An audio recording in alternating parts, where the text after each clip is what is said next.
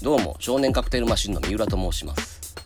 このポッドキャストは40代の中年男である私三浦が高校時代からの友人である山田氏と共にアニメやサブカルを中心とした話題を談話形式でお送りする番組です。第44回は「機動戦士ガンダムジ・オリジン談義」の前哨戦としてまずは映画「ククルス・ドアンの島」についての放談からどうぞ。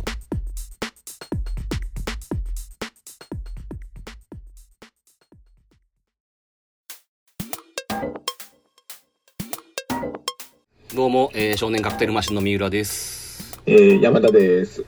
えー、っと今回は正確なタイトルこれなんだっけ？えー、機動戦士ガンダムククルス・ドアンの島やね。うんうんうんオリジンって入ってないのよ。入ってないよな、うん、うん。これがまたいろいろな波紋を呼んでて呼ぶよね。うん。まあまあねだからもともとはやる予定がなかったというかねこれもああ、うちらが取り上げることはなかったかもしそう。そうそうそううん。で正直ちょっと前までは見に行く予定すらなかったもんねうん。うんでそれはなぜかというとやっぱり正直言って安彦義和の映画にあまり好きでない部分も多かったので、う。うんん、だからまあもういいかなと思ってたんやけどもなんかね結構その公開前に褒めてる人が多かったりもしてさだから死者を見た業界人とか。そういうことそういうことうん。しかも結構意外な人が褒めてたりとかしてさあれってなったんやけどもうん。でも公開前になんか冒頭10分の映像とか流れたやんかうん。あれとか見るとやっぱり思ってた通りやなっていう感じにもあったりとかして どうなんやろなこれはっていうのがちょっとあったんやけどもうん。うんで俺はまあ特にガンダムファンじゃないからさ、まあ、ガンダムファンはガンダムファンやけどその濃いガンダムファンじゃないから、うん。うん、そこまでその突っ込んだみんなの評価みたいなものは見てなかったんだよねうん。公開してからもしばらくはそういうの見てなくてだから偶然たまたま目に入るレベルの評価を見ると割とやっぱり絶賛一辺倒なイメージがあったんやんか、うん。うん、でその中でお前がその見に行ったわけやなうん。見に行って、まあ、正直あんまりいいような感じのニュアンスじゃなかったからうん。でもな俺から見たらみんな褒めてると思ったからじゃあむしろその批判やとしたらそれはそれで貴重な意見やと思ってうん。じゃあポッドキャストでやった方がいいんじゃないと思ったんやけどもうん。そう思った後にその俺も映画館見に行って、積極的に自分からこの映画の評価をさ見出すとうん。割と酷評ばっかりないやろ？うそう俺って、俺かってそうやもん。最初見に行った時のさ、うん後に情報収集し始めたら、誰も褒めてない。そうなんよな。いやあの俺が普段回ってるとか年齢層が高いせいもあるけども、うん。大体あの安彦映画を見慣れてる人らうんうん、ばっかうん。りで、いつもの安彦映画やったわっていう。そうなんだよな。うん。だから、なんつうかな、その、たまたま偶発的に目に入る評価と、うん。能動的に見る評価があまりにも違ってたんよね。うん。で、お前は普段からそういうところを見てるやろうから、そう。うん。むしろ絶賛のコメントみたいなのを見たことないんかもしれんけど、う。うんん。俺ぐらいの立場やとそうだったのよ。う。うんん。ただ、そんだけだから国評がまあ、見ようと思えばいくらでも溢れてる状況になってるわけね、今。うん。なんで、あんまりね、うん正直言ってもう、そういう意見が珍しくない以上さ、俺らも安彦義和の批判をあんまりさ、積極的にしたいわけじゃないやん。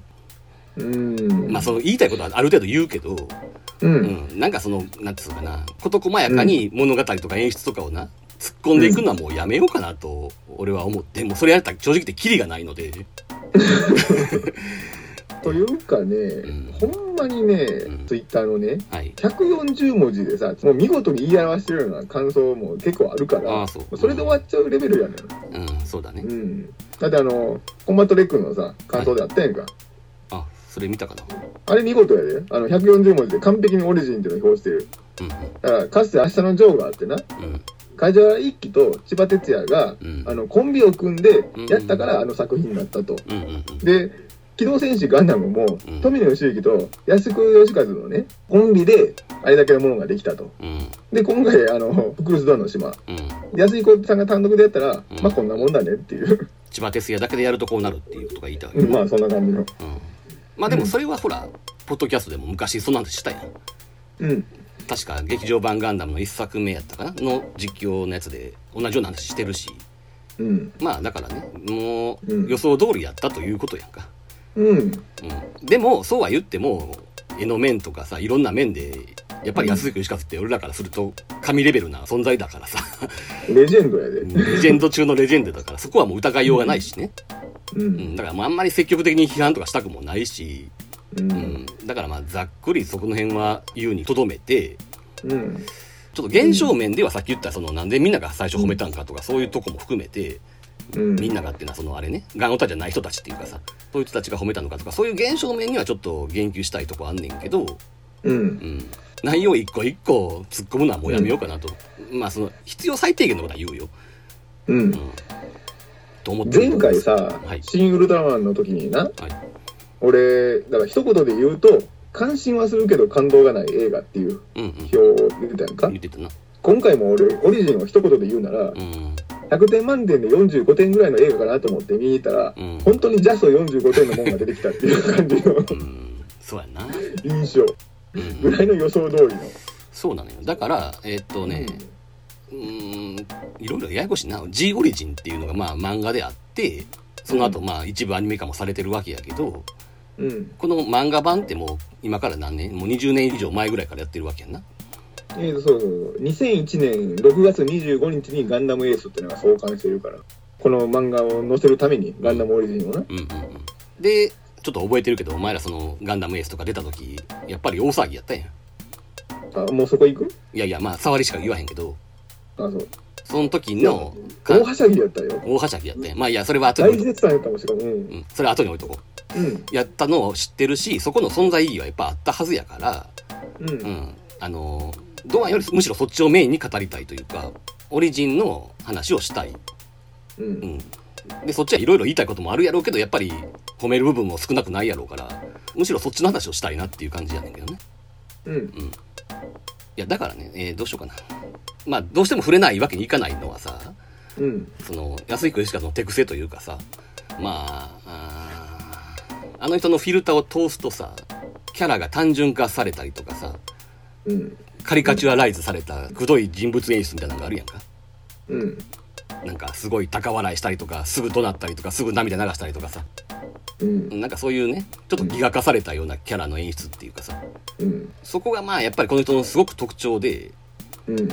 もうそれはクラッシャー・ジョーの時からそうなんだよなクラッシャー・ジョーはでもね、んまだね、富野作品に参加してたような気分がね、若干残ってるからね、表情芝居とかいいのあるんだ。いやいやあるけど、うん。それは別にいつもいい部分はあんねんけども。で、さらに言うとさ、うん。その大粒の涙を流すような芝居ってクラッシャー・ジョーえにはあった、ー、あったような気がするけどな。なかったっけ？誰が流してた？いやそこまで覚えてないけど。別にあってもおかしくないようなノリやったとは思うけどね少なくとも。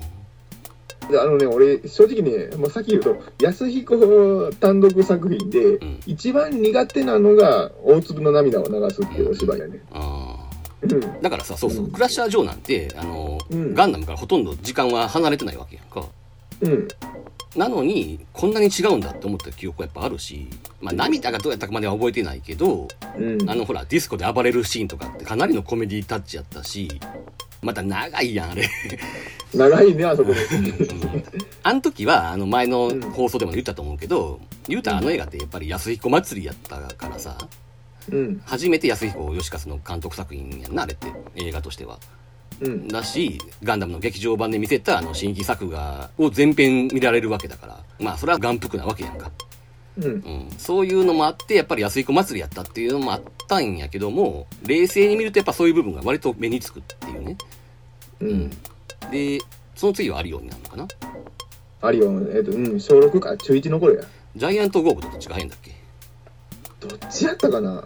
まあまあどっちでもいいけどまあ俺実はジャイアントゴーグはあんまり見たことがないんだけどねうん。うんまあそういうノリっていうのはやっぱずっとあったんよねうん。ビナス戦記なんかは前も言ったように、俺はすごい好きな部分も多々あんねんけどちょっと映画としてどうなんっていう部分も少なくはないしうん。だからあれを最後にあの人をね監督を辞めて漫画家に専念していくわけやから、う。うんん、まあある種自分の限界みたいなものも実際感じてたのかもしれないしあんまり言いたくはないんやけども俺もお前もそうやと思うけど共通のねちょっと安井義和に対する違和感っていうのは、まあずっと何十年あったのは前提としてあると思うんだよね。うん。で、まあ、漫画の話は後でするとしてそのうん。G オリジンがアニメ化された時にやっぱり同じような違和感があったやんか。う。うんん、言うたらあれって数十年ぶりにアニメに関わったわけやけどうんやっぱそこはあんまり変わってなかったというかね。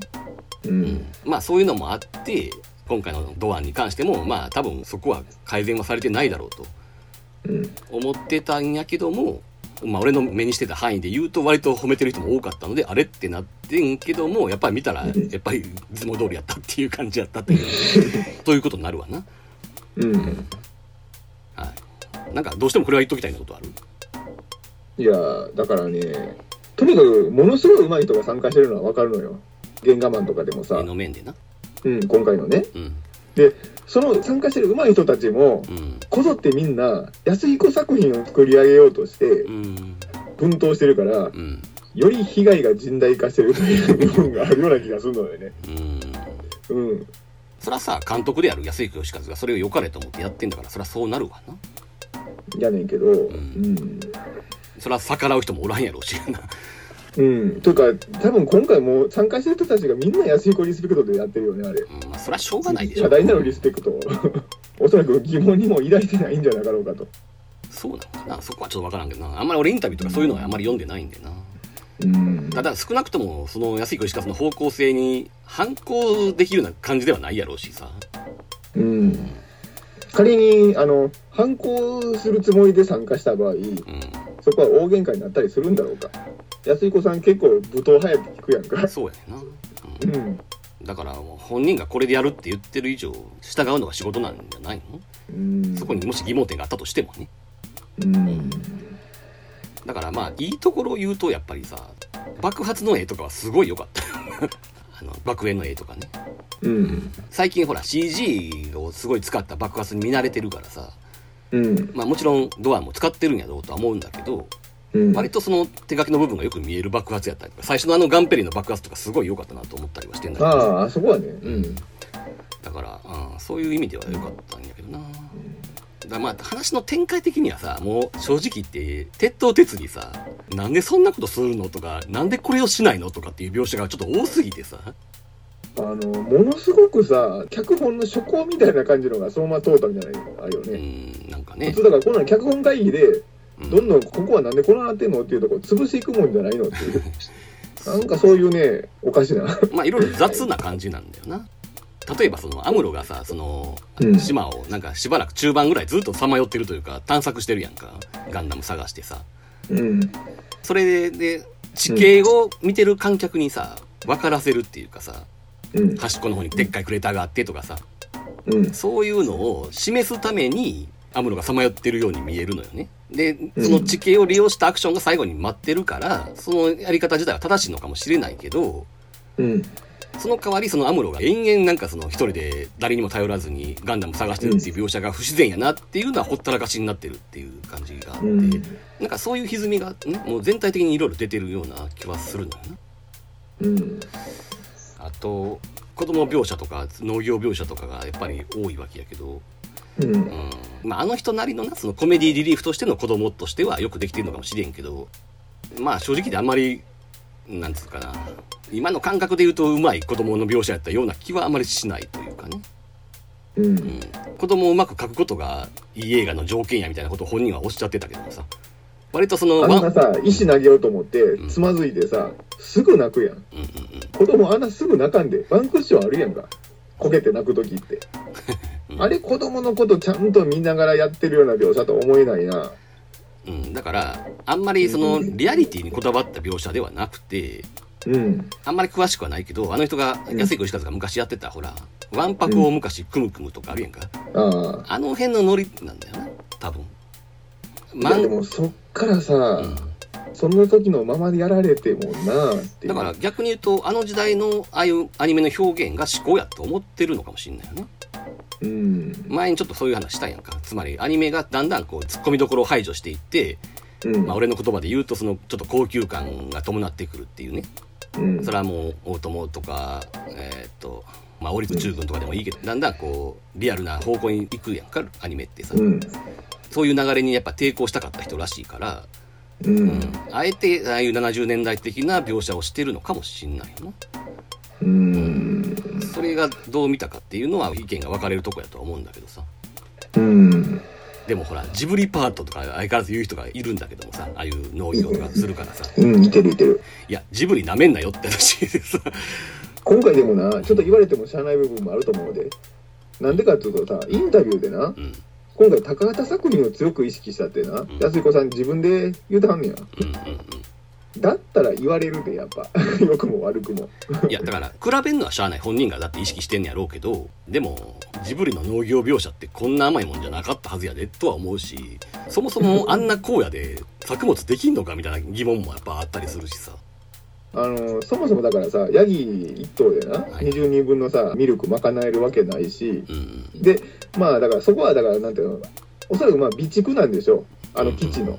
うん。そやな。結構豪勢な飯食ってたもんね。そうそうそうそう。うん。でも備蓄でやってるのに、まあリアルな農業部じゃなわけないやんか。うん。好意的に解釈するとしたら、ん。まあ島を出る時のための予行演習として、まあ生活ごっこをやってるんじゃないかと。うんいや、これ好意的に解釈したらよね。うんうん あ、そうそうそう。だから、ドアンのだから島でさ、うんアムロが最初に目覚めるシーンで、ペットボトルに3回ぐらい口つけ直してなかった。ああな同じような激しく水を飲むシーンみたいなのがまあ何度かはあったよねそうそうそう。いらんでしょ、それっていうか。そうねうんあれがあの人の考える人間を描くってことなのか。まあそうなんじゃない？だからその丁寧な日常描写みたいなものの安彦流の解釈がああいうことなんかもああ、そうか、そこが高畑勲要素っていうことなのかな。まあそうだね、うん。ちょっと違う気がするけどっていう。いや、違うな。うん。そういうところもやっぱりねいいか悪いかは別としてもすごく漫画的なんだよな。うん。その割にはねあの島があれないのカナリア諸島の本当にある島やったりするわけやんな。うん。で例えばそのジャブローとオデッサの順番を変えたとかさ、うん。あれも航路的に辻褄が合わへんからってことになってるわけやなそうそうそう。ホワイトベースの航路としてうん。そういうところは割とこだわってるんやけど こだわらんところはすげえこだわらへんねんなっていう感じもねあったりとかしてうん。なんか変なバランスでできてるのは確かになっていうねものすごい変やねんなう。んうん。なんかね、自分たちのあの表現したい表現ばっかりにとらわれててね、お客さんが見ることをあんまり考えてないというか。うんいやだからねそのさっき言ったみたいにさキャラクターをギガ化するわけやんかうん。でまあそういう史実の人なんやろうとは思うんだけどうん。ファーストガンダムの時ってよう、うんあんだけ抑えてたよなっていうさ、うん。あのさ富野義行の演出のおかげなのかねだと思うよ。だから富野義行がよくその安井小石をあんだけコントロールできたよなっていう驚きが逆にあるよね、そうよね。うんうん。大喧嘩して、あの、喧嘩別れしてもおかしくないようそうな。そうそうそう コンテの指示が良かったのかな？いやでもコンテの指示がそうやったからっつって「はいそうですか」って飲み込むような人とも思えないやんかあんまりうん。当時、富のコンテとか確か大絶賛してたはずやで。ああそう、うん、安井子さん。あの頃はだってめちゃめちゃチューニング合ってるよ。そうそうそうそううん。第9話の飛べガンダムとかでもアムロの芝居とか完璧やもの。そうやんの？うん。これがだから単独でさ、やるとああなっちゃうわけでしょ？あの、アムロがブライトに殴られるシーンとか。ああそうねドアのな、うん、あれもすごいコメディみたいなシーンになっちゃってるもんねうん。あれね、オリジンの漫画版からしてね、コメディみたいなね。うん2回目殴られるとこなんで、もう完全にギャグ漫画の顔やからな。はいはいはい本人はああ見えていたっていうことなのかそれともやり直したかったのかなでも、本人がああいう資質の人やったらさ、ああいう絵を描きかねへんやんか？旧アニメ版でもな。でそうやねそうやねも旧アニメ版のお芝居はね、まあ見事よ。すんごいシリアスな絵やんかそう。どう思ってファーストの時はあの絵を描いてたんやろなって思っちゃったよなうん。なんかああいう真面目なシーンになると照れみたいなのもあんのかね。ちょっと茶化さないとみたいな気持ちが。うん、あの、真面目なシーンが長く続くことに耐えられへんっていうさ、うん。あの、長野守とかにも共通したさ、なんかあの、アニメ畑の人に共通したなんか病みたいなのが、うん。なんかね、あるんじゃないまあかと。割と僕は思う頭いい人にありがちなことではあるけどねうん。そうやな、一人で何でもできちゃう人とかね、そそうういう肌の人にありがちなってことなのかな。ちょっと茶化しの視点を入れないと気が済まないみたいなのはあるのかもしれないけどねうん。俺実際それが嫌で5スターあの読むの途中でやめちゃったからな。ああそうな作品自体は気に入ってるんだけど、ちょっとね、茶化しがね、あまりにもね、短い周期で入りまくるのが嫌になってね、やめた時期があるんだよ、あ読むの。うん。まあねだからさっき言ったそういうねさまつなことを含めてドアンは問題点があるとは思うんだけども逆に褒めるとこといえばどうですか？うーん、だからね、上手い人がうん。あの、みんな必死こいで安彦映画を作ろうと思ってるっていううん。作り方やから、ん。安彦映画としての完成度はすごいものがあるね。ん。ようここまで、あの、頭のてっぺんからつま先まで完全に安彦テイストっていうさ、映画になったなっていう意味ではう、ん。うん、すごいねって労力のかけ方っていう。これ褒めてんのかなうん。いや、でも実際それがクオリティに反映されてるから、うんうん、すごいなとは思う。ただ、それがゆえに出てるくどさみたいなのがあってさ、うん間ね、CG じゃなくて、うん手書きのモビルスーツ戦のシーンがあるやんか。あの回想シーンのそう。うあの、シャア専用ザク。んあのザクも実はさ、あの、R 型になってるっていうの分かった。その R 型がもうすでに分かんないんだけどもあの、MSV ってあったやんか、昔。はいはいはいあの、でっかいバックパックとさ、うん。あの、脚分もなんていうの？あの、燃料タンクがついてるようなうん。うん形になってるという、うん。あの形やねんうんうんね。うん。そのシーンやねんけども、うん。手書きやんか ?CG じゃなくて。手書きやったら、本来やったら俺ものすごく喜ぶシーンのはずやねんけど、うん。なんかあんまりね、ときめかんかったのよね、あそこ見て。それはどういう理由で？あのね、ものすごく動きがね、うん。人間臭いのよ。あモあビルスーツの芝居じゃないあれ。それはやられてひるんでるね、RX78 の動きとかが、うんなんかね、中に人間入ってるのかなっていうような動きうんしてる。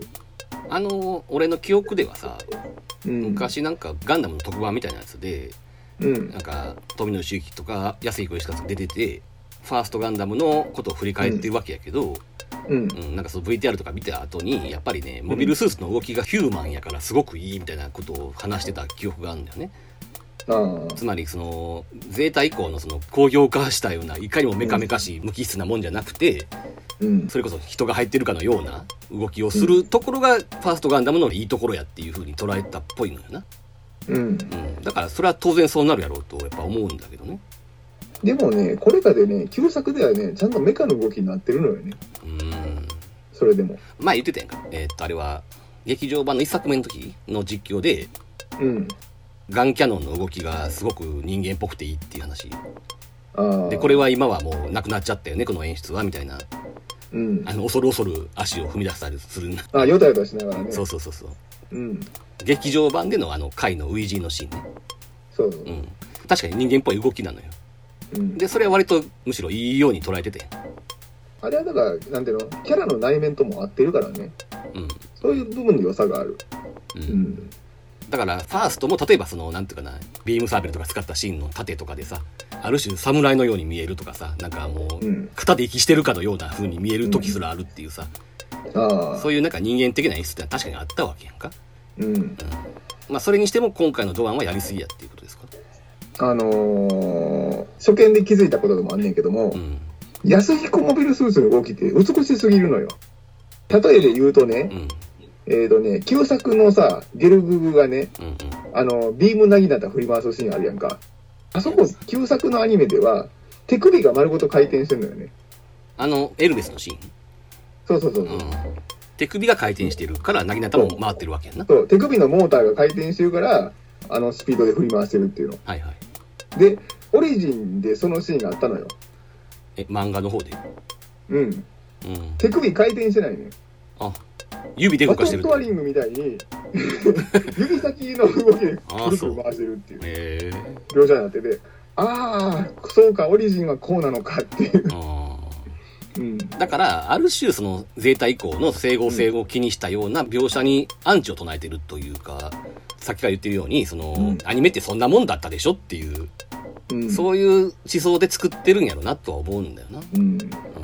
でも、それで結局さ、ついていけなくなったし、うん、うん、あの、安彦さん自身も敗北感を感じて、アニメから離脱したわけよねっていう。まあね、うんうん。モビルスーツで言うとさ冒頭10分にもあるあのガンペリーからさガンダムが初めて立ち上がるシーンあるやんかうん。あそことかはやっぱりちょっとおおとは思ったんだけどねそれはお前とかから見てちょっといろいろあんの疑問点がいや、でもね、そこはね、思うとこあるけどね、俺の意見はちょっと参考にならなさすぎる。そううんまあ要はその CG でモビルスーツを動かしてるわけやけど、うん。まあ、一部を除いてねで言うたらオリジンのアニメもそうやったやんか？うん。で正直言ってその時は違和感しかなかったんやオリジンの時はなうん。これなんか CG にしてることが全てなんか悪い面に出てるような気がしちゃってうん。それがまあ今回かなり改善はされてたとは思うんだよねうん。その辺のレベルはね、あのー前に作ったあの、なんだ、オリジンの過去編のさ、うんあれよりも、すごくレベルが上がってた。そうそうそうそううん。ださっき言ったそのガンダムが立ち上がるところなんかはむしろおおかっこいいって俺は思ったんやけどなうん、そこは確かに良かったね。うん俺、あそこでね、横を言えば、アムロがコクピットにさ、滑り込むとこからやってほしかったんだよなっていう。そっかそっかまあそっから来たら俺もゾクゾク来たと思う。だあからそういうね、メカとしての演出不足があんねん。うんやっぱ安彦さんメカをキャラメカとして捉えてるかーまら、あそうかうん。ああいうシーンを描くときに、いきなりガンダムが立ち上がるとこからやっちゃう。うん、うん、うん。まあそれは難しいとこやけどなどっちが正しいとも言い難いけどもうん。まあ多分、好みの問題だと思うからな。なこの辺に関しては、まあ、俺があんまり目くじら立てることでもないなと思うんだけど。あとそのアニメのオリジンと比べてうん。つまりオリジンの方は爆発とか煙まで CG やったんや、ううん。ん。あれがねすっごい嫌だったのよ。うん。やっぱりねメカはともかくまだ爆発とかの CG は全然その手書きにはどうしてもね見劣りするもんだったので。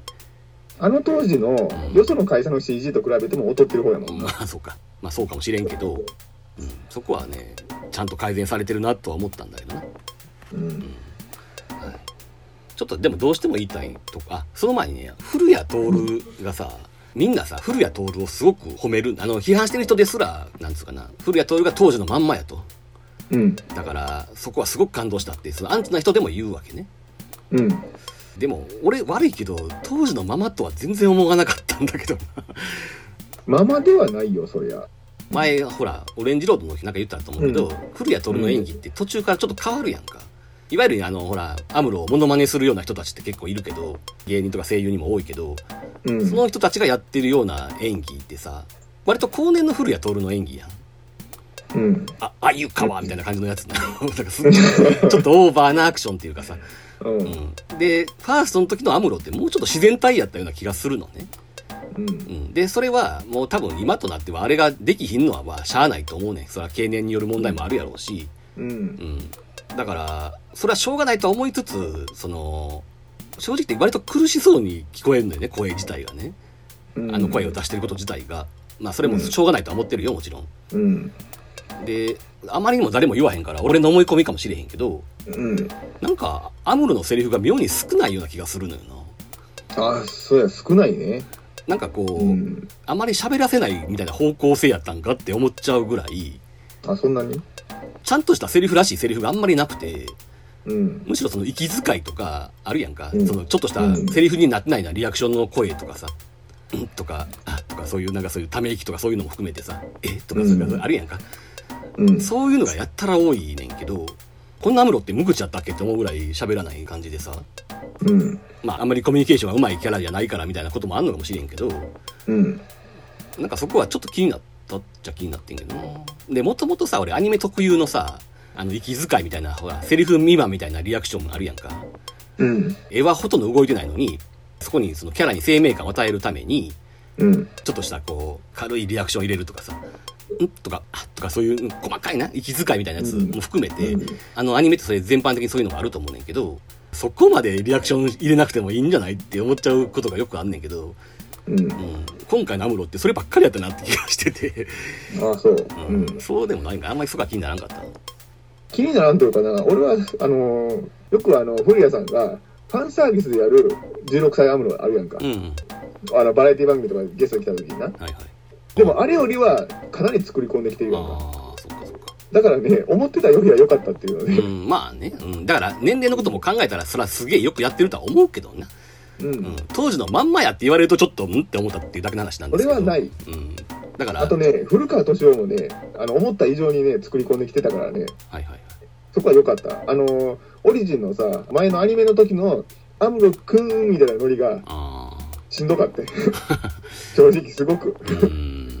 でもあれよりは、かなり一年戦争の回になってる。うんうん。ちょっとホッとした、あれは。うんよかった。だいぶチューニング合わせてきたねっていう。そうやな古川敏夫は確かに良かったなとは思ってるけどなうん。まあ細かいこと言うとそういうことかなうーん。さまつなツッコミばっかりになってくんねんな。あのったら東大の件とかさ。あ東大な東大のシーンはツッコミどころ多いよねいや、だらけ。あれしかも肝心なところやのに、映画の。要するに東大が光って絵的に派手になったりするやんかうん。そそれをやりたいがためだけにいろんなことをほったらかしにしてる感はあって、うん。あれでだからしかもさその東大の電気を復活させたアムロに対してさドアンが凄むやんか余計なことをって、うんうんうん あんたがあのジムとかでさ倒して回ってる方がよっぽど余計なことやと思うけどな。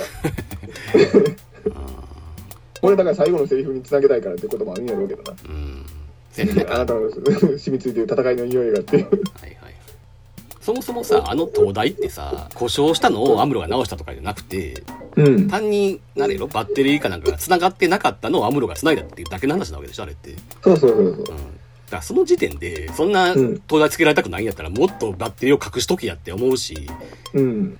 で、あの辺のさ、子供でも割と大きい子もおんねんから、なんでそれをしなかったのとも思うし、そうよ。マルコスぐらいやったら気づきそうや。マルコスってあの男の子な。年長の。あうん、わかるわかる。で、なんだっけ。あの灯台の光を光らしたくなかったのは、まあ、要するに見つかるからみたいなことなわけでしょ？そううん。いや、でも、結構見つかってたよ、その前からっていう気もするし。とかね、もう言い出したらキリがないんだけど、いろいろ問題点が。結局はさ、最後のガンダムが出てくるときにさ、灯台で光らしたかっただけちゃうの？みたいな 気がしちゃって。うんだまあ、そう正直でそういうシーンの連発なんだよな。うんあの、ヤギの問題もあるしさ。うん。ヤギのコメディのとこも振るわなかったしね。うん。ハヤトとかカイにさうん。あの突進していくやんか。はいはいはい。ああれも昭和のギャグやなっていうそうや感じな。いや、だからそもそもね、その乳搾りがうまくできないみたいな話があったやんか。うん。あのちっちゃい男の子がさ。うん。それが最終的にはうまくできるようになるっていうなんか成長を見せるためのそういう装置かと思ってたんやけどうん。単にあの時ほらあの島に来たホワイトベースのクルーと子供たちを引き合わすためだけにいたみたいな感じになっててしかもそのドタバタしたギャグでな。ううん。んなんか何やったんやっていう感じとさ。結局なんかその昭和ギャグで終わっちゃったなみたいな感じでね。あのー今ちょっと成長っていう言葉が出たからさうん。安彦作品に通底するさうん。要素っていうことになるからもうちょっと後でしっかり語ることになるかもしれんねんけどもうん。安彦さんってねキャラの成長が書けない人やねんっあてはっきり思ったね。今回のねうん。クフザンのだから100分のさ中で成長した人いないやん。誰一人として。うん。俺ね今その話聞いてねちょっと思うことがあったわ。それ後でオリジンの話の時言うわ。うんだからこれ後で撮っとこう。うん分かったわ。これ多分かなり大きなあれになると思う。うんうん。なぜそうなるのかっていう話を今ちょっと思いついちゃったうん。はい。他に何か言うことあるもであとはもう細かいことばっかりよ。あのなんだ連邦軍のあの水上戦艦はあれなんやねんとかさデザインとか。あああのゴップ大将が乗ってるやつね。うんあれはね今回初出やねん。オリジンの漫画版にもあのデザインないよ、えうん、今回の映画のためにデザイン起こされてるけど何ですかあれって 世界観が違うって意味？なんかねダンバインとかターン A とかで見たなこのデザインっていう感じであれは何？その過渡期はじめがデザインしてるわけじゃないの？違う違う違う。過渡期始めじゃないわ。あの感じは。過渡期始めやったらもうちょっと寄せてくる。えちなみにそのゴップ専用艦はあれやな。ラ・グランパってやつやな。そうそうそうそう、うん。今オフィシャルサイト見てるけど。うん、ターン A のねあのディアン様が乗ってたソレイユっていうのに。あー。あ の似てる。そうやな、うん、うん。これはだからあれか。一年戦争の思想で作られてないっていうところが不満なわけねちょっとねあまりにもだってマゼランとかサラミスとかと並ばれへんもんこのデザイン。そうかそうか。違和感ありありよやっぱりやなガン歌の人は見るところが独特やな。確かに言われてみりゃそうやけどさ。え別に言われるまでそんな気にしなかっそこまで思ってなかったね。たあそうあそう。俺それよりもマクベがその弾道ミサイルみたいなのを発射するみたいな恫喝をするやんか。うん。そこにゴップがその対応するやんモニターでさ。うん。あの時のゴップがものすごい余裕かました顔してるやんかうん。あの余裕は一体何やったのっていうかそういう そういうことがすごい気になるんですけどね。なんか全ての手の内を分かってるかのあの人の手のひらでさみんなが動いてるかのような表情やけど 結局何も知りんかったやん。あの余裕は一体何だったのとか。あれはそうやね。逆にくどかったね。そんなに動揺を顔に出せへんことが逆にくどいってあいう。あそうやな、うんうん、いやそうやで。確かにそのいつもみたいにな。泣きわめかれても困んねんけど、ううんん、で実はね漫画版のオリジンではそういうとこが好きやったのよ。ゴップの表情描写に関してはねいいなっていう。だから内心がダダ漏れっていう芝居はね全くなかったから。うん。あとなんだろうな。え一応出しとく全部拾いきれてない。細かいこと言っとかさといこと。えっ、と、うん、誕生日の、だから、あれがエピローグで書かれるやんか、エンディングでな。はい。あれ本編に組み込めようと俺思ってんけどな。あれを本編に組み込むことでさ、子供の普段しない顔の魅力とか出てくるんじゃねえのっていう。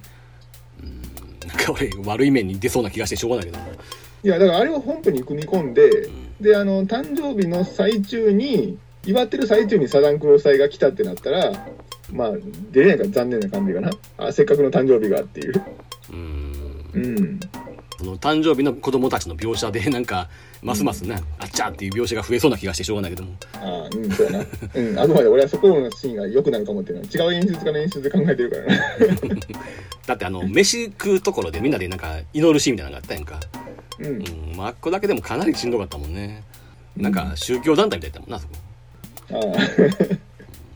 まあいいけどはい。あと、うん、サザンクロス隊のなんか細かい話はもういいですか？もういいかなあとホワイトベースのクルーが島に来るあたりももう言いたいことは山のようにあるけどね。あるある。今回だからさ、よくだから例えに出されるのかな、昔のあの東映アニメフェアとかあるやんか、ドラゴンボールのな、番外編とか、うん。セイントセイヤとかで。うん。だからあんな感じで、うん。まああくまでそのキャラの活躍とか、うん。そういうのだけを見せたくて作った映画やみたいな肯定派のフォローもあんねんけど、だったらもっと活躍させろよって思うやんか。そうやなガンキャノンもジムも無様でしょ、あれ。まあ特にスレッカーがちょっとねあんな貫禄たっぷりに出といてそれかえっていううん。で要はあれあの時フラグボとかまでおったんやったっけ、ガンペリーかなんかで人ったやんな聞いてたか。ああ最後みんな上陸してるもんな。カツレツキッカーも含めてさうん。だから要するにあの辺でクライマックスの時にあの島にいてほしかったっていう以外の理由がないやろ特にうん。なんかみんなが集結してる感を出したかっただけっていうかさ、うん。うん、別にフラウボがあそこに来る理由なら全くないやんうん。それがまあ、いわゆるお祭り映画って言わあれる、例えられるとこなんやろうけどな。だったらもっとうまくやってよっていうな。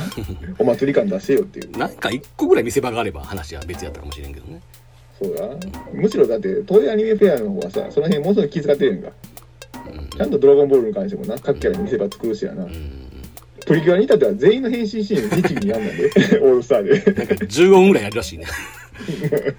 変身シーンだけでうん。だって、ガンキャノン一つも魅力的じゃなかったやんか、今回。そうやな。あんまり印象残ってないもんな。残らへんやろ、ん。まともな戦果もないしやな、ガンキャノン。だってさあの冒頭の10分見た段階でなんなんて思うやん、まあ、子供になんか石投げられてるぐらいでさものすごい動揺しててさうん。ブライトとも交信できひんレベルで動揺しててさ。うん。でなんかあの後アムロがいろいろあるわけやけどそっちに全然気がいってないやん会話、うんとかな？言いたいこといっぱいあんねんけど もうなんか言い言い出したら止まらなくなっちゃうからもうやめようやじゃあもういいよね。サザンクロスはいいね。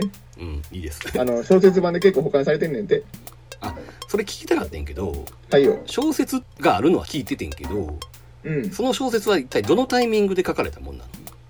この間本屋に並んでた、あの、映画版のノメライズっていう売り方やから、あまあ、この映画に合わせてやと思うで。ああそういうことか漫画版は前からあるわけやんなでも、漫画版っていうのも、あれやで、あの、ドアンのうん脱走前の話やからね、あ。そうなんか確か。へえうん。だからあれやなガンダムの世界ってそのクグルス・ドアンすらもうこすり倒されてるような うんなんかすごい世界やなと思ってな、うん。いや、だからもうな、アメコミみたいになってんねんて、もうこれを全部把握してる人って果たしているのかっていうレベルで。うん当のサンライズが把握してないからさ、うん最近平気な顔して、あの、なんていうの、矛盾をこさえてくるからな。そうやなうん。で、またこの小説版に書かれてるという、このな、ドアンとそのサザンクロス隊のメンバーとの因縁がまたしょうもないんだ、これ。知ってる？女性隊員の話とか。いや知らないあの、隊長のドアンに憧れを抱き、ドアンが自分の家族を失ったことにを知り、意気消沈。だから、ドアンにももともと家族がいたんだけどもう、ん戦争で死んじゃうのよ。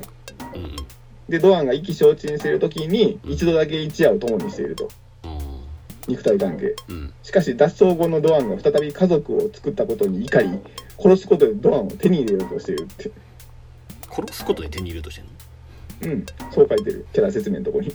これが女性隊員。えそれは小説版の設定ってこと？まあそうやな。小説版で書かれてるっていう、その辺が。うんあのーサザンクロス隊のその特にあのお姉ちゃんのさ訳あり描写みたいなやつなんかあんねやろなっていうのだけはほのめかして何も説明せえへんかって最後までさうん。でもあれもし途中で感情とかを爆発させてさうん。過剰に説明とかしてきたらさもっと惨状になった気がするからさ、う。うんんまあ、あれぐらいでよかったんじゃないかって気はするけどだから被害は少ない。そうそうそうだからそうやねいろいろほのめかしてる割に、なんか魅力がないねうんあの、隊長もそうやんか。もう名前聞いただけでさ、あの、ドアの名前を口に出すなでさ、部下殴りつけるぐらいレベルやんか。うんうんうん。でもさ、あの、安彦作品によくある脳筋キャラっていうの。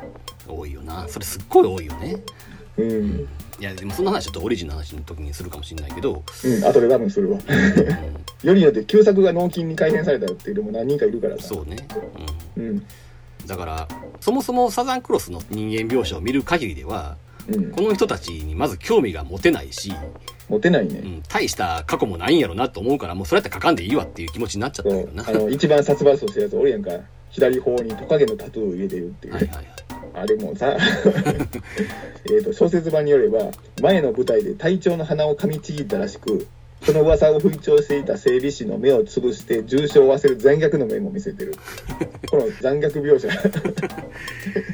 ギガ化されてるのよな基本的になまあその設定をな安井義和が考えたのかどうかはちょっと分かんないけどね。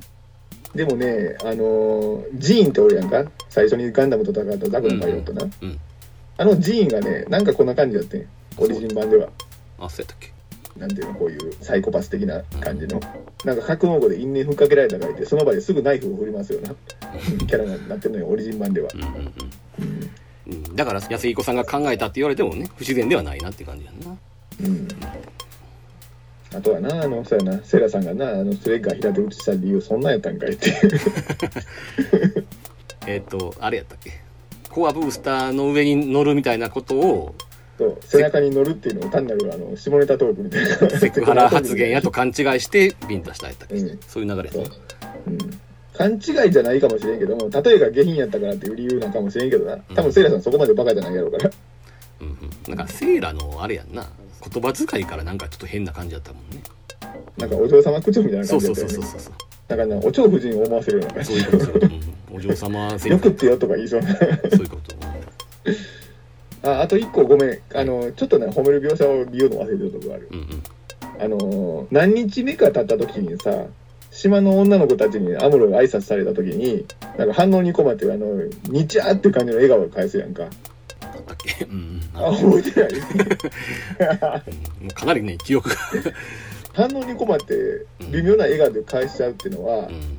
アムロじゃなかったらねよかった。なんか違う作品の違うキャラでなあの見たかったなっていう感じがする。うん。あのねぎこちなさはね悪くなかったよ、うん。うん、こんな感じあるよなと。いやだからさ子供の対応ができないみたいなのはちょっとアムロっぽいといえばアムロっぽいやんかそれ気持ちもわかるしな。身近に子供がおらんとやっぱどうしてもそうなる人は多いと思うしな。で、ううんんそういうのを割とリアルにやったらいいシーンになるんやろうけど。そうやね。だからそこはね単品としては悪くないね。お芝居として。うんうんだからガンダムのアムロの芝居じゃないんだけど、うんうん。うん、はい。まあそんなとこですか？ドアにそんな関して。はとこやね。ううん。ん、じゃあまあそろそろまとめるけども。だ子供の時からこの回は割と有名ではあったやんかどっちかといえば悪い意味でやけどさ、うん。うん。というか今回の映画にさ至る動機がさどうもあのネタ人気を本気の人気と勘違いしてる節あるよな。あそうなんうん。でもやっぱ作画崩壊とかそういう代名詞になってるみたいなことはやっぱり一応現状認識はしてると思ってたけど。でもあれか。それは回り回って実は人気あるって勘違いしてる可能性もあるってこと。うん、もうあるし。あでこれ今のうちしか言われへんなこれも。映画版の話に言うとかなあかんと思うねんけど、うん。結局あの旧作の作画崩壊を再現したっていうザクもオールドファンへの目配せ以上のものはなかったよね。まあそうだね。うん言っちゃ悪いけどあのもしさ映画の出来がもうちょっと良かったらそこまで目くじら立てることがなかったんやけどもうん。もうちょっとさドアンそのもののテーマが背負ったデザインにするべきよね。あうんだから落ち武者感というかさ。ーうんうん。あの島で使い倒して修理とかを繰り返してるうちにああいう顔になっちゃったっていう設定なわけやろきっと。うんあのだから異形感っていうのはもっと真面目に出すべきやと思う。だから戦いの匂いが染みついてるっていうのがうんあまりメカに興味ない人が見ても分かるような感じ。うん。だからもう一部は修理が追いつかなくてコードが垂れ下がってるとかさ。はいはいはい。ケーブルとかがな。体の一部が損傷してるとかそういうのはあったけどないや、弱いな。それも体の一部が損傷してるっていうのも、うん旧作の、だからなんていうの、フィルムで出てくるやつがスリムやからっていうやたらと、ザクのかかり方が、それに対する合わせでしょ？そうじゃなくてやな。うんうん。ね、だからスカートの部分がちょっと表面が壊れてるとかさ、そういうのはまあ一応あるけども少なくともそのそういう事情を知らん人からしたら全然わからんことやもんな、そのうん鼻が長いとかいうことすら気づかないかもしれないうん。まあ何しかその細かいことはわからんけど元のそのドアンの話でうん。作が崩壊したザクが鼻が長いとか体がスリムやとかっていうのに無理やり整合性をつけたっていうお遊びみたいになってるわけやなそう。それの域を出てないと、だからまあ、目くばせとか過剰接待以上のものになってないよなと。オールドファンへのな。うんうん、うん。だネタ化してたわけよこの鼻の長いザクとかがさそそれを整合性つけてみましたっていうギャグみたいに取れるっていうことやなう。うん。まあでもお前はやっぱどうしてもモビルスーツとかそういうメカ描写みたいなものを気になっちゃうわけやろうけどまあな俺はもうそこに至るまでにもう人間描写の方に気が取られすぎてさうん。でも俺は別にメカ好きやけど、メカマニアの視点から言ってるわけちゃうで。うんあくまで演出からこうすべきやったんじゃないかっていう話にはしてるつもりやけど。うんだから、ドアに染みついてる戦いの匂いとはどういうものかとか、うんそういうのをもっと真面目に考察するべきやったんじゃないのっていう。そうそうでねそのあなたの戦いの匂いを消したみたいな話やけどうん。この映画って何が言いたいかっていうそれ反戦映画やったわけやんかうん。簡単に言っちゃうとねうん。でまあもちろんそれはねもともとのテレビシリーズの15話やったっけ？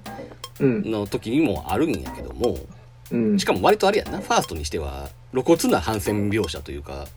珍しくな。そのもちろん反戦的な要素はないわけではないけど、ここまであからさまにやったのはあの話ぐらいでしょ。うん。多分。でまずはほら多分これ結構話題になってると思うけどアムロがジオン兵を踏みつけるシーンがあるやんか、あ、これは言及しとかなあかんな。うん。これはちょっと触れとかなあかんとは思うんだけど。まずあれどう思った？あのね、ひどいなっていう。いろんな意味で。まずね、うん。なんでああいうことになったかっていうと、うんなんか基地の崩落を防ぐためにってことらしいねんな。アムロがそれを判断したからとっさに踏みつけるってことをしたらしいねやんか。うんうんでもね、あのー これちょっとまあマニアックな話になってもいい？あの、オリジンのモビルスーツって、うんビームライフルとかザクマシンガンで歩兵を撃つと過剰威力になるからっていうことでう、ん対人兵器を装備してんの。あのなんかちっちゃい首元にあるようなあれですか？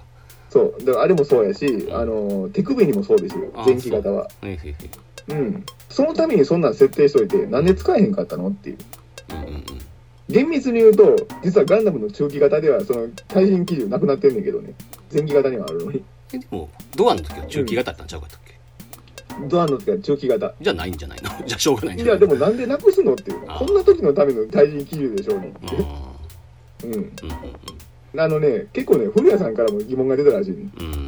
だからみんな、あれって思うらしいねなり。で、それに対して、うん安子さんはそこまでみんなが引っかかると思ってなかったっていう。あそうなんや、ううんん。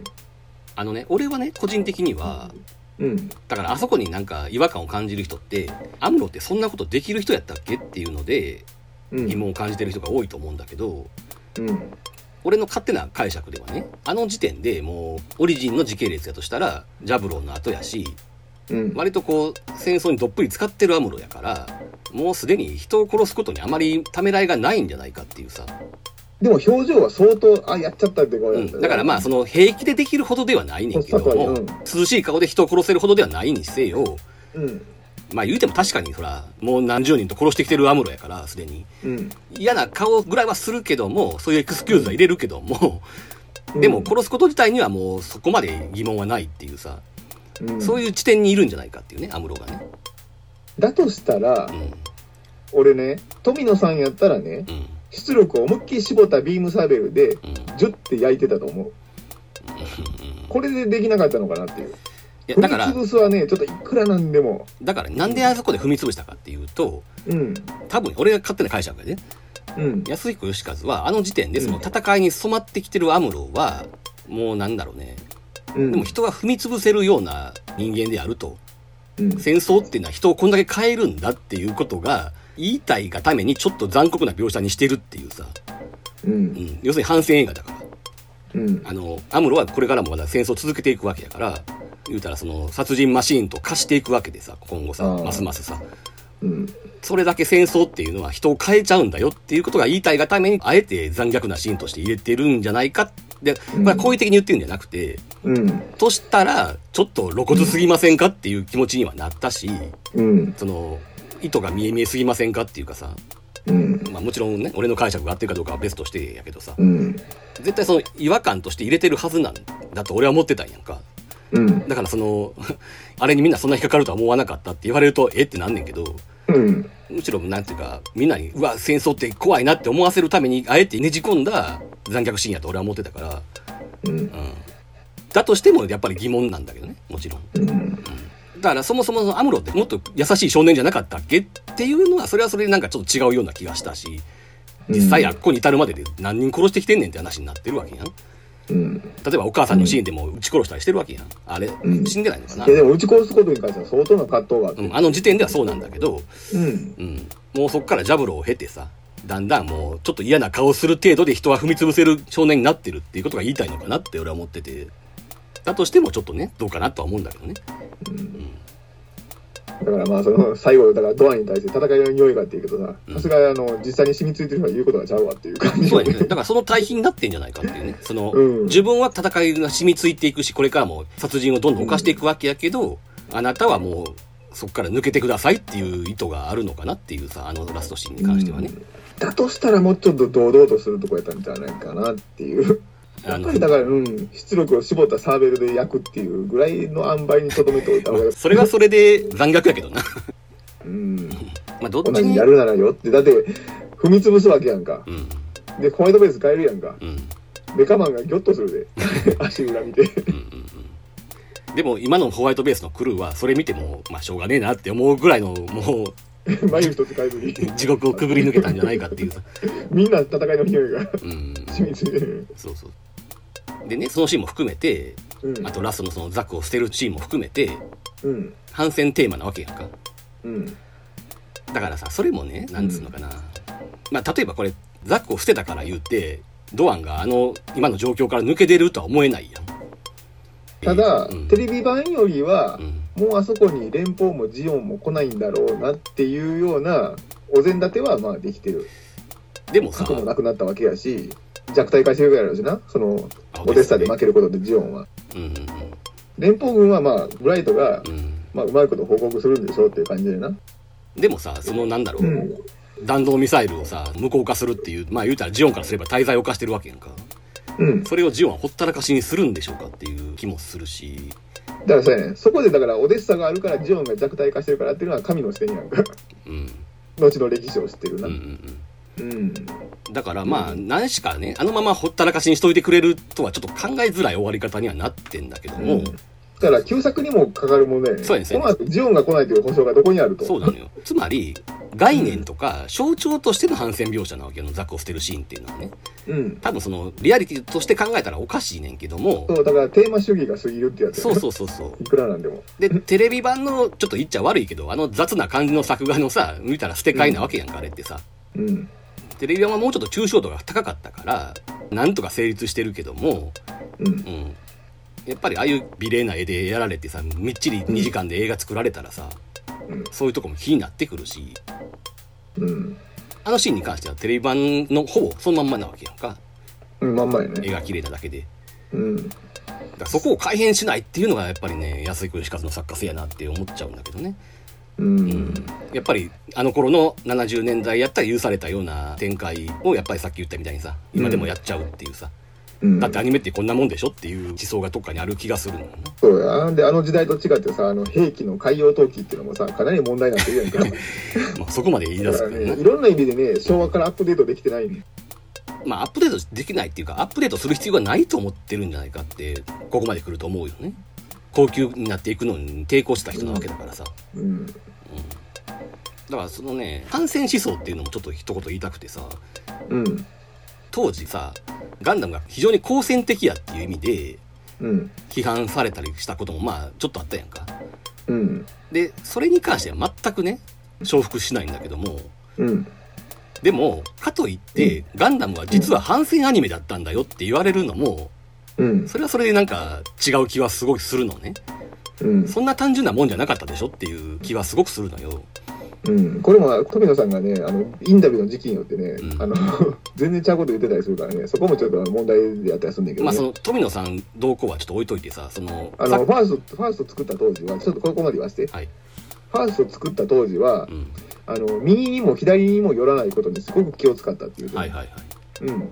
で、極めて最近のインタビューでは、うん。反戦思想を盛り込んだみたいなことを言ってて、あのね、あらっていう。そうなのよ。あのね、俺が今から言おうとしてることをさっきにお前が言ってくれたけど、うん。あの、富野さんも含めてなんだけど、うん。なんかね、一周回ってね、すごくね、無邪気な平和っていうテーマにね、たどり着いてるような気がしちゃうのよね。うん。その、安彦石和もそうやし、うん富野周之もそうだと思うんだよ。だからこれな、その、間違ってるんやったら指摘してって言おうと思っててんけど、まあお前がさっき言っちゃったから、あれやけど。ああ、そこやったよな。うんそうやね確かお前が言ったように、もともとのガンダムって右にも左にも寄ってない感じが、すごい良かったと子供ながらに思ってたわけよ。うん。単なる反戦思想でもないし、好戦的な話でもないしっていうさ、うん。そのバランスが絶妙やなと思ってて、こんなアニメないわぐらいに思ってたわけよ。うん。それがなんか時間を経って、やっぱりさ、特に富野義行に関して言うと、うん。えっ、と、ガンダムという作品によってその、なんつうのかな、不健全なアニメファンが増えてしまったみたいなさ、そういう人種を生み出してしまったみたいな責任を感じちゃうからそうなんのかもしれへんけど、うん。結果なんか戦争はいけないとかさ、うん。隣人を愛せとかさ、なんかそういうすごく小学校の道徳の教科書に出てくるようなそういうテーマになっちゃってる感じがしてて、で、まあそれは知らんで、あの人らの考えてることなんか俺らには計り知れないからさ、うん。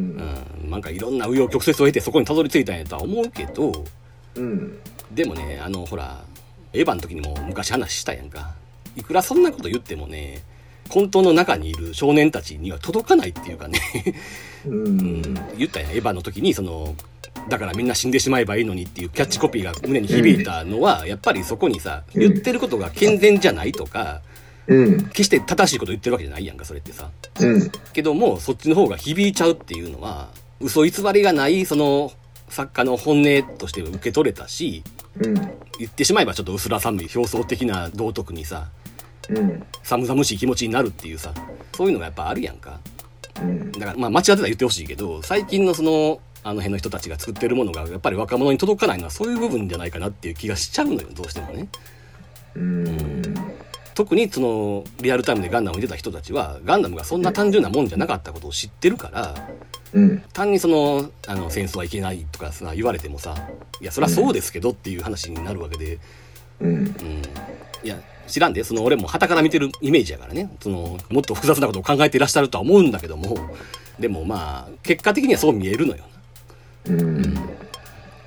まあこれ以上言うとねあんまり使えなくなるからもう言わないけど。だから今回の映画もちょっとそれを感じるって話よ。うん。うん。ガンダムを使って安易な反戦映画を作らないでほしいみたいな気持ちもちょっとあるっていうかさ。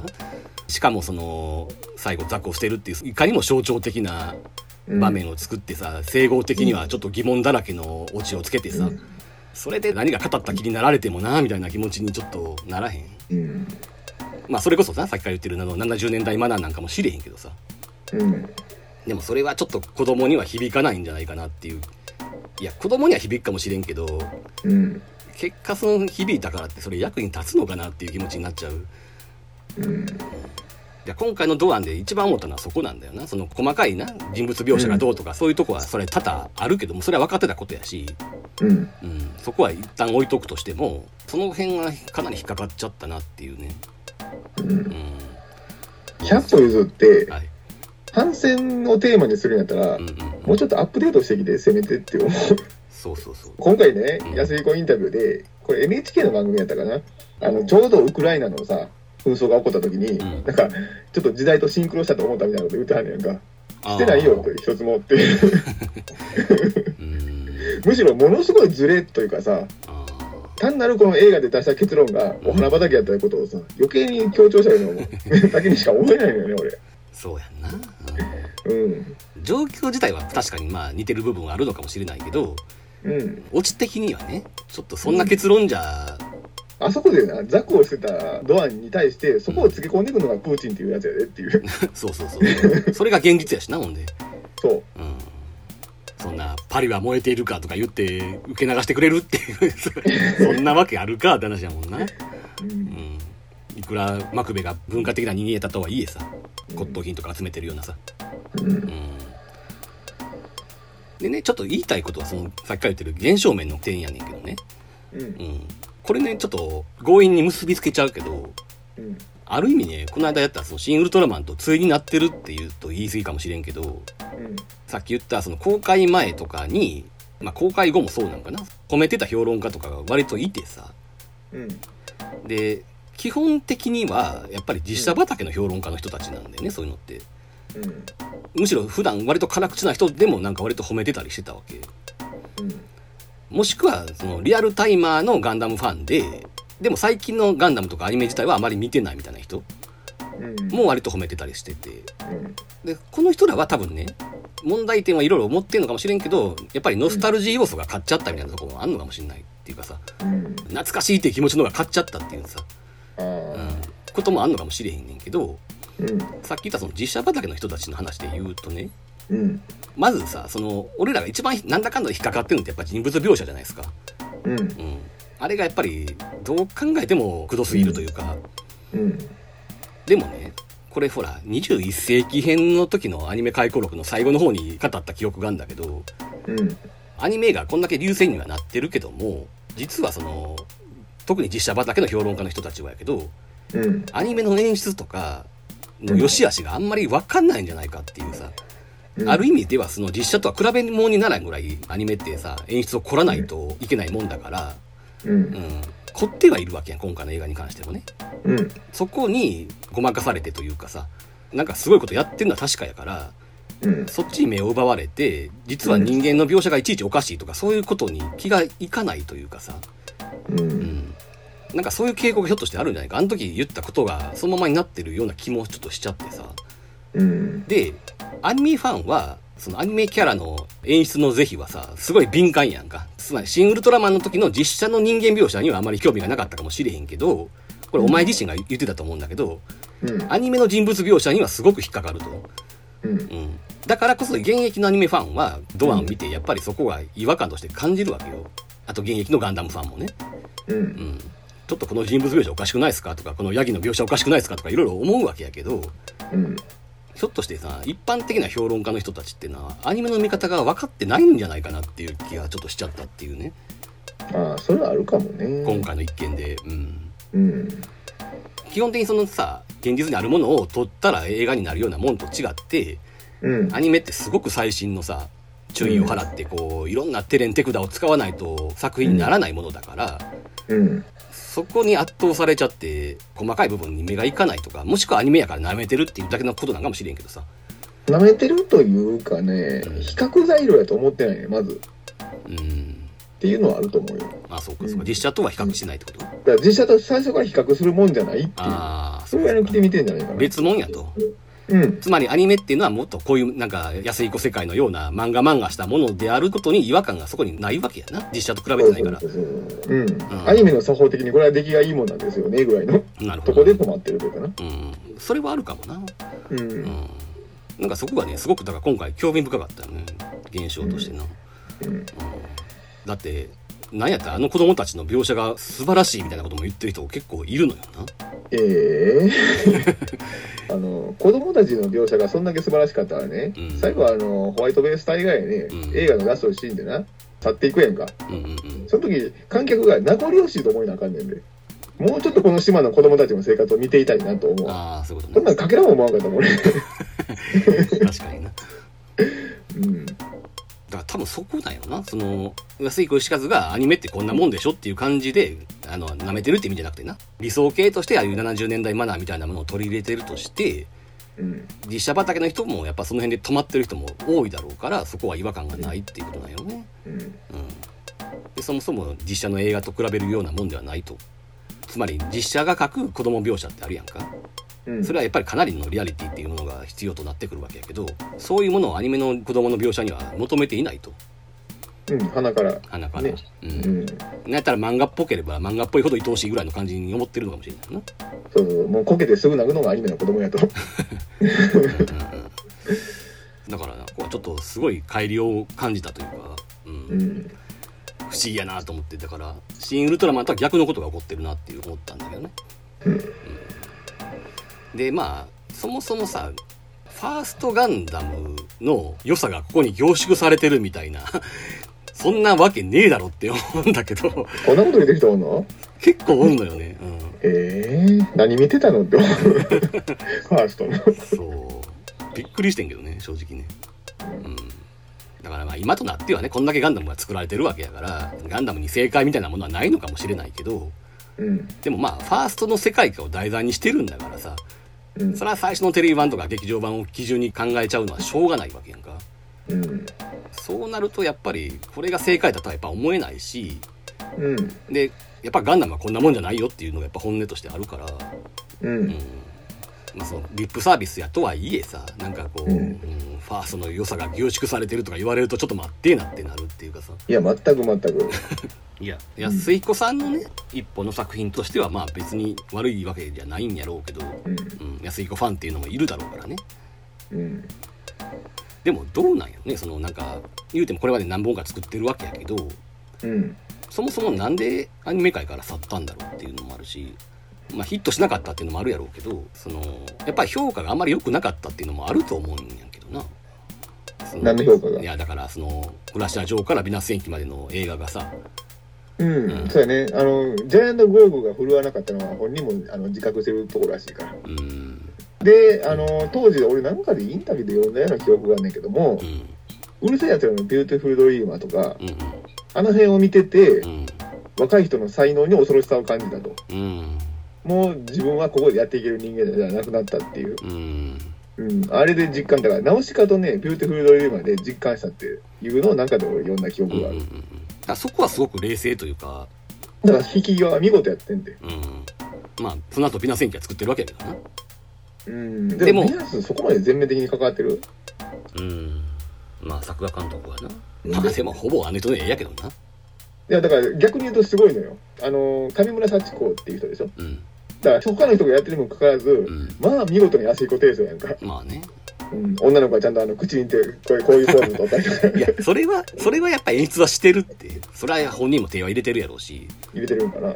さあ手は入れんわけにいかんでしょああいう人はうん。でだからねそのクラッシャー・ジョーとかアリオンとかってまあ人気はあったやんそのアニメファンにはねうん。つまりそのアニメ雑誌の表紙とかをバンバン飾るようなタイプの作品だったわけやけどうん。まあ、かといって映画としてはあまり評価はされてなかったのかな。まあ、当時小さかったからあんまりそこまで分かってなかったけどさ。うん。うん。クラッシャー上の何がすごいってさ、う当時な、プラモブーム真っ只中やったやんか。ん。うん。たった2時間の映画やのに、プラモ20種類出てんね。ああ、でも、すごいやろうん、覚えてる覚え2てる。時間映画で、これどこで活躍したのっていうメカまで出して20種類ラインナップが。しかも俺勝った記憶すらあるで。何かかったんうん、何やったかな？あの最後の方に出てくる敵のパワードスーツかな？ああ、なんかあったね。うん。潰されるやつやろ。そうそうそうそう。だからそれなりにあの祭りには参加してたよ、俺だってね。うん。ちっちゃかったから。うん。やっぱりガンダムっぽい絵でやることは当然分かってたからさガンダム祭りの延長として捉えててそこには載ってた気はするんやけどもかといって別に映画にそれほど思い入れがあるわけでもないし、うん。うん、俺らがあの中1の時に友達3人と一緒にアリオン見に行ってるからな。あ初めてあの自分たちだけで大人の同伴なしで最初にやったことがうん。アリオンを見に行くっていう。その時アリオンでさ、テレビ CM バンバン売っててな。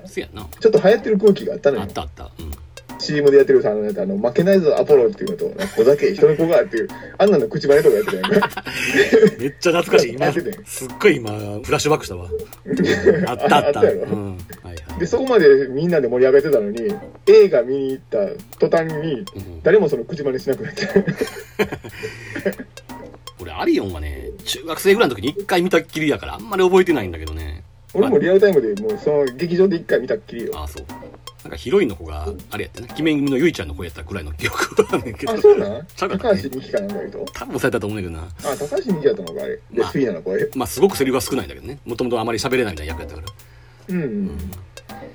何しかまあそういうね話題にはなってるしそれなりに思い出もあんねんけどうん。多分評価はあんまりされてなかったっぽいな。で今にして思えば当時は子供やからあんまりわからんかったけどさっきから言ってるそういう工藤演出とかそういうのがあんまりいいように思われてなかったと思うね当時としてもね。うん。でもそれが数十年経ってオリジンをアニメ化した時にやっぱり相変わらず同じことなんやなっていうもう完全が手癖というかまあよく言えばそういうな自分の道を突き進んでるというかさぶれてないっていうことになるわけやけど。うーん。オリジンだってやっぱりあれでしょ？人気がなかったわけじゃないわけや。ろどっち？あのオリジンって言ってもだからそれ漫画なのかアニメなのか。あーまあどっちもやけどいや漫画だって発行部数だって1000万部やられてるんだよ。そうん、それはこれでいけるって思うんかもしんないよな、でもアニメの方はうん。正直あれをなシリーズ全部作るっていう方向に持っていけなかったんやからうん。成功したとは言い難いでしょ。あの過去編をな皮切りにな全編映像化するつもりやったんやね最初は。うんうんうん。うんそれがポシャったんや。それの手打ちとしてドアンがあったっていう感じなのかな。そう。G オリジンのアニメ版があんまりあれなの？評判良くなかったってこと？じゃ振るわなかった。ああそうなんや。振るわなかったから作られへんかったんだ結局。さあ売り上げ的にってことですか？まあセールス的やな単純に。割と話題になってたイメージがあったけど実はそうでもなかったってこと？うん。うん。だからなんだかんだあって多分本人もね少なくともガンダムに関わるのはこれが最後みたいな発言もあるし。いやでもその一方でちょっと欲が出てきたみたいな発言もね聞かれるからね。ドアン作ったことで、ああそううん、だから次は多分あのイセリーナ恋の後かなんかで。みんな言うよな。時間よ止まれよ。ぜひアニメ化してくださいみたいなさ。時間へ止まりで言われたらあの最後の 300m ぐらいのガンダムを今度理由つけてって。ああそういうのあんのか。あのねすっごいバカでかいシーンがね人間との対比がおかしすぎるっていう。そっちはそっちガンダムがで 300m ぐらいあるように見えるっていう、えうん、そのシーンをだから今の理屈つけてっていう、ーうんから作画崩壊してるのは別にねドアの回に限らんってことやもんな。うん、だからあのイセリーナ恋の後のガウもすごい歪んでんだけど、うん。あれも歪んでることに理由をつけてな今。はい。もう、うん、ドアンの話に関してはそろそろ締めたいねんけど。だから今回思ったもうそんなんいろいろ問題はあるにせよ。やっぱり綺麗な絵で作り直しゃいいってもんじゃないっていうことがもううん。改めて思いましたわ、うん。だから俺今回の件で唯一そうんの安心したというか、ホッとしたのはさうん。やっぱりガンオタの人は基本的にこの映画を否定したってことやんな、うん。うん、あのちゃんとガンダムの現役のファンの人はね。うん。うん。今までガンダムを知らないとかさっき言った実写畑の人とかは肯定したかもしれへんけどうん。ちゃんとガンダムを分かってそうな人は基本的にはこの映画をいいように言ってないっていうのがさこれがせめてもの救いやな、うん。これでみんながこんなガンダムが見たかったんやみたいな空気になったらさ、うん。うん、もうちょっと絶望感に打ちひしがれてたと思うそうやね。かなり困ったことになったわっていうあれやけどうん。そこはやっぱりちょっと、うん、よかったなと思って。うん。失礼な話だけどね。うん。でもそうよ。もうちょっとドアの話はこの辺にしたいねんけど、うん。そうは言ってもその漫画版のオリジンも含めて言っとくけど安井義和の絵に関しては死ぬほど好きだからね。それはもう声を大にして言っとくけど、うん。うん、少なくともその漫画版の G オリジンに関して、ううん。ん、結構褒める部分も多々あると思うのでもちろんまあそうじゃないとこもあんねんけどな、ううん。ん、だからねそっちはそっちこのままやったらねちょっとあまりにももう神として崇めてるレベルのさ安井義和の悪口ばっかしになってる感じもせんでもないからうん。これで終わるのは嫌なのよ。うん。うん、だからちょっとオリジンの話をしたいねで俺も褒めて終わりたいのよ正直言って。あそう。だからねこれどうしようかな。一回締めるべきなのかな。別に分けるべきなのかな。でもどうしよう。どうしても褒めて終わりとしては俺オリジンかって怪しいで漫画のオリジンまあな、まあ、分かる分かる。だからその、最後の最後に大反則して終わるわけだからさうん、もちろんねだからオリジンにも引っかかる点は多々あるんだけどね、うん。うん。まあでもいい部分も多々あるからさ、うん。うん、ちょっとそういう話をしたい。うん。だから次回はちょっとオリジンの話をしたいなと。そういうこと含めてね。はいっいうことで、ちょっと一回ドアンはドアンで締めさせて。うん。うん。ということで、次回は G オリジンの漫画版の方の話に、この話は続くので、うん、うん。まあ、ドアンの話は一旦ここで終わります。はい。はい。ということで、えー、お相手は少年カクテルマシンの三浦と、えー、山田でした。ということで、さようなら。さよなら。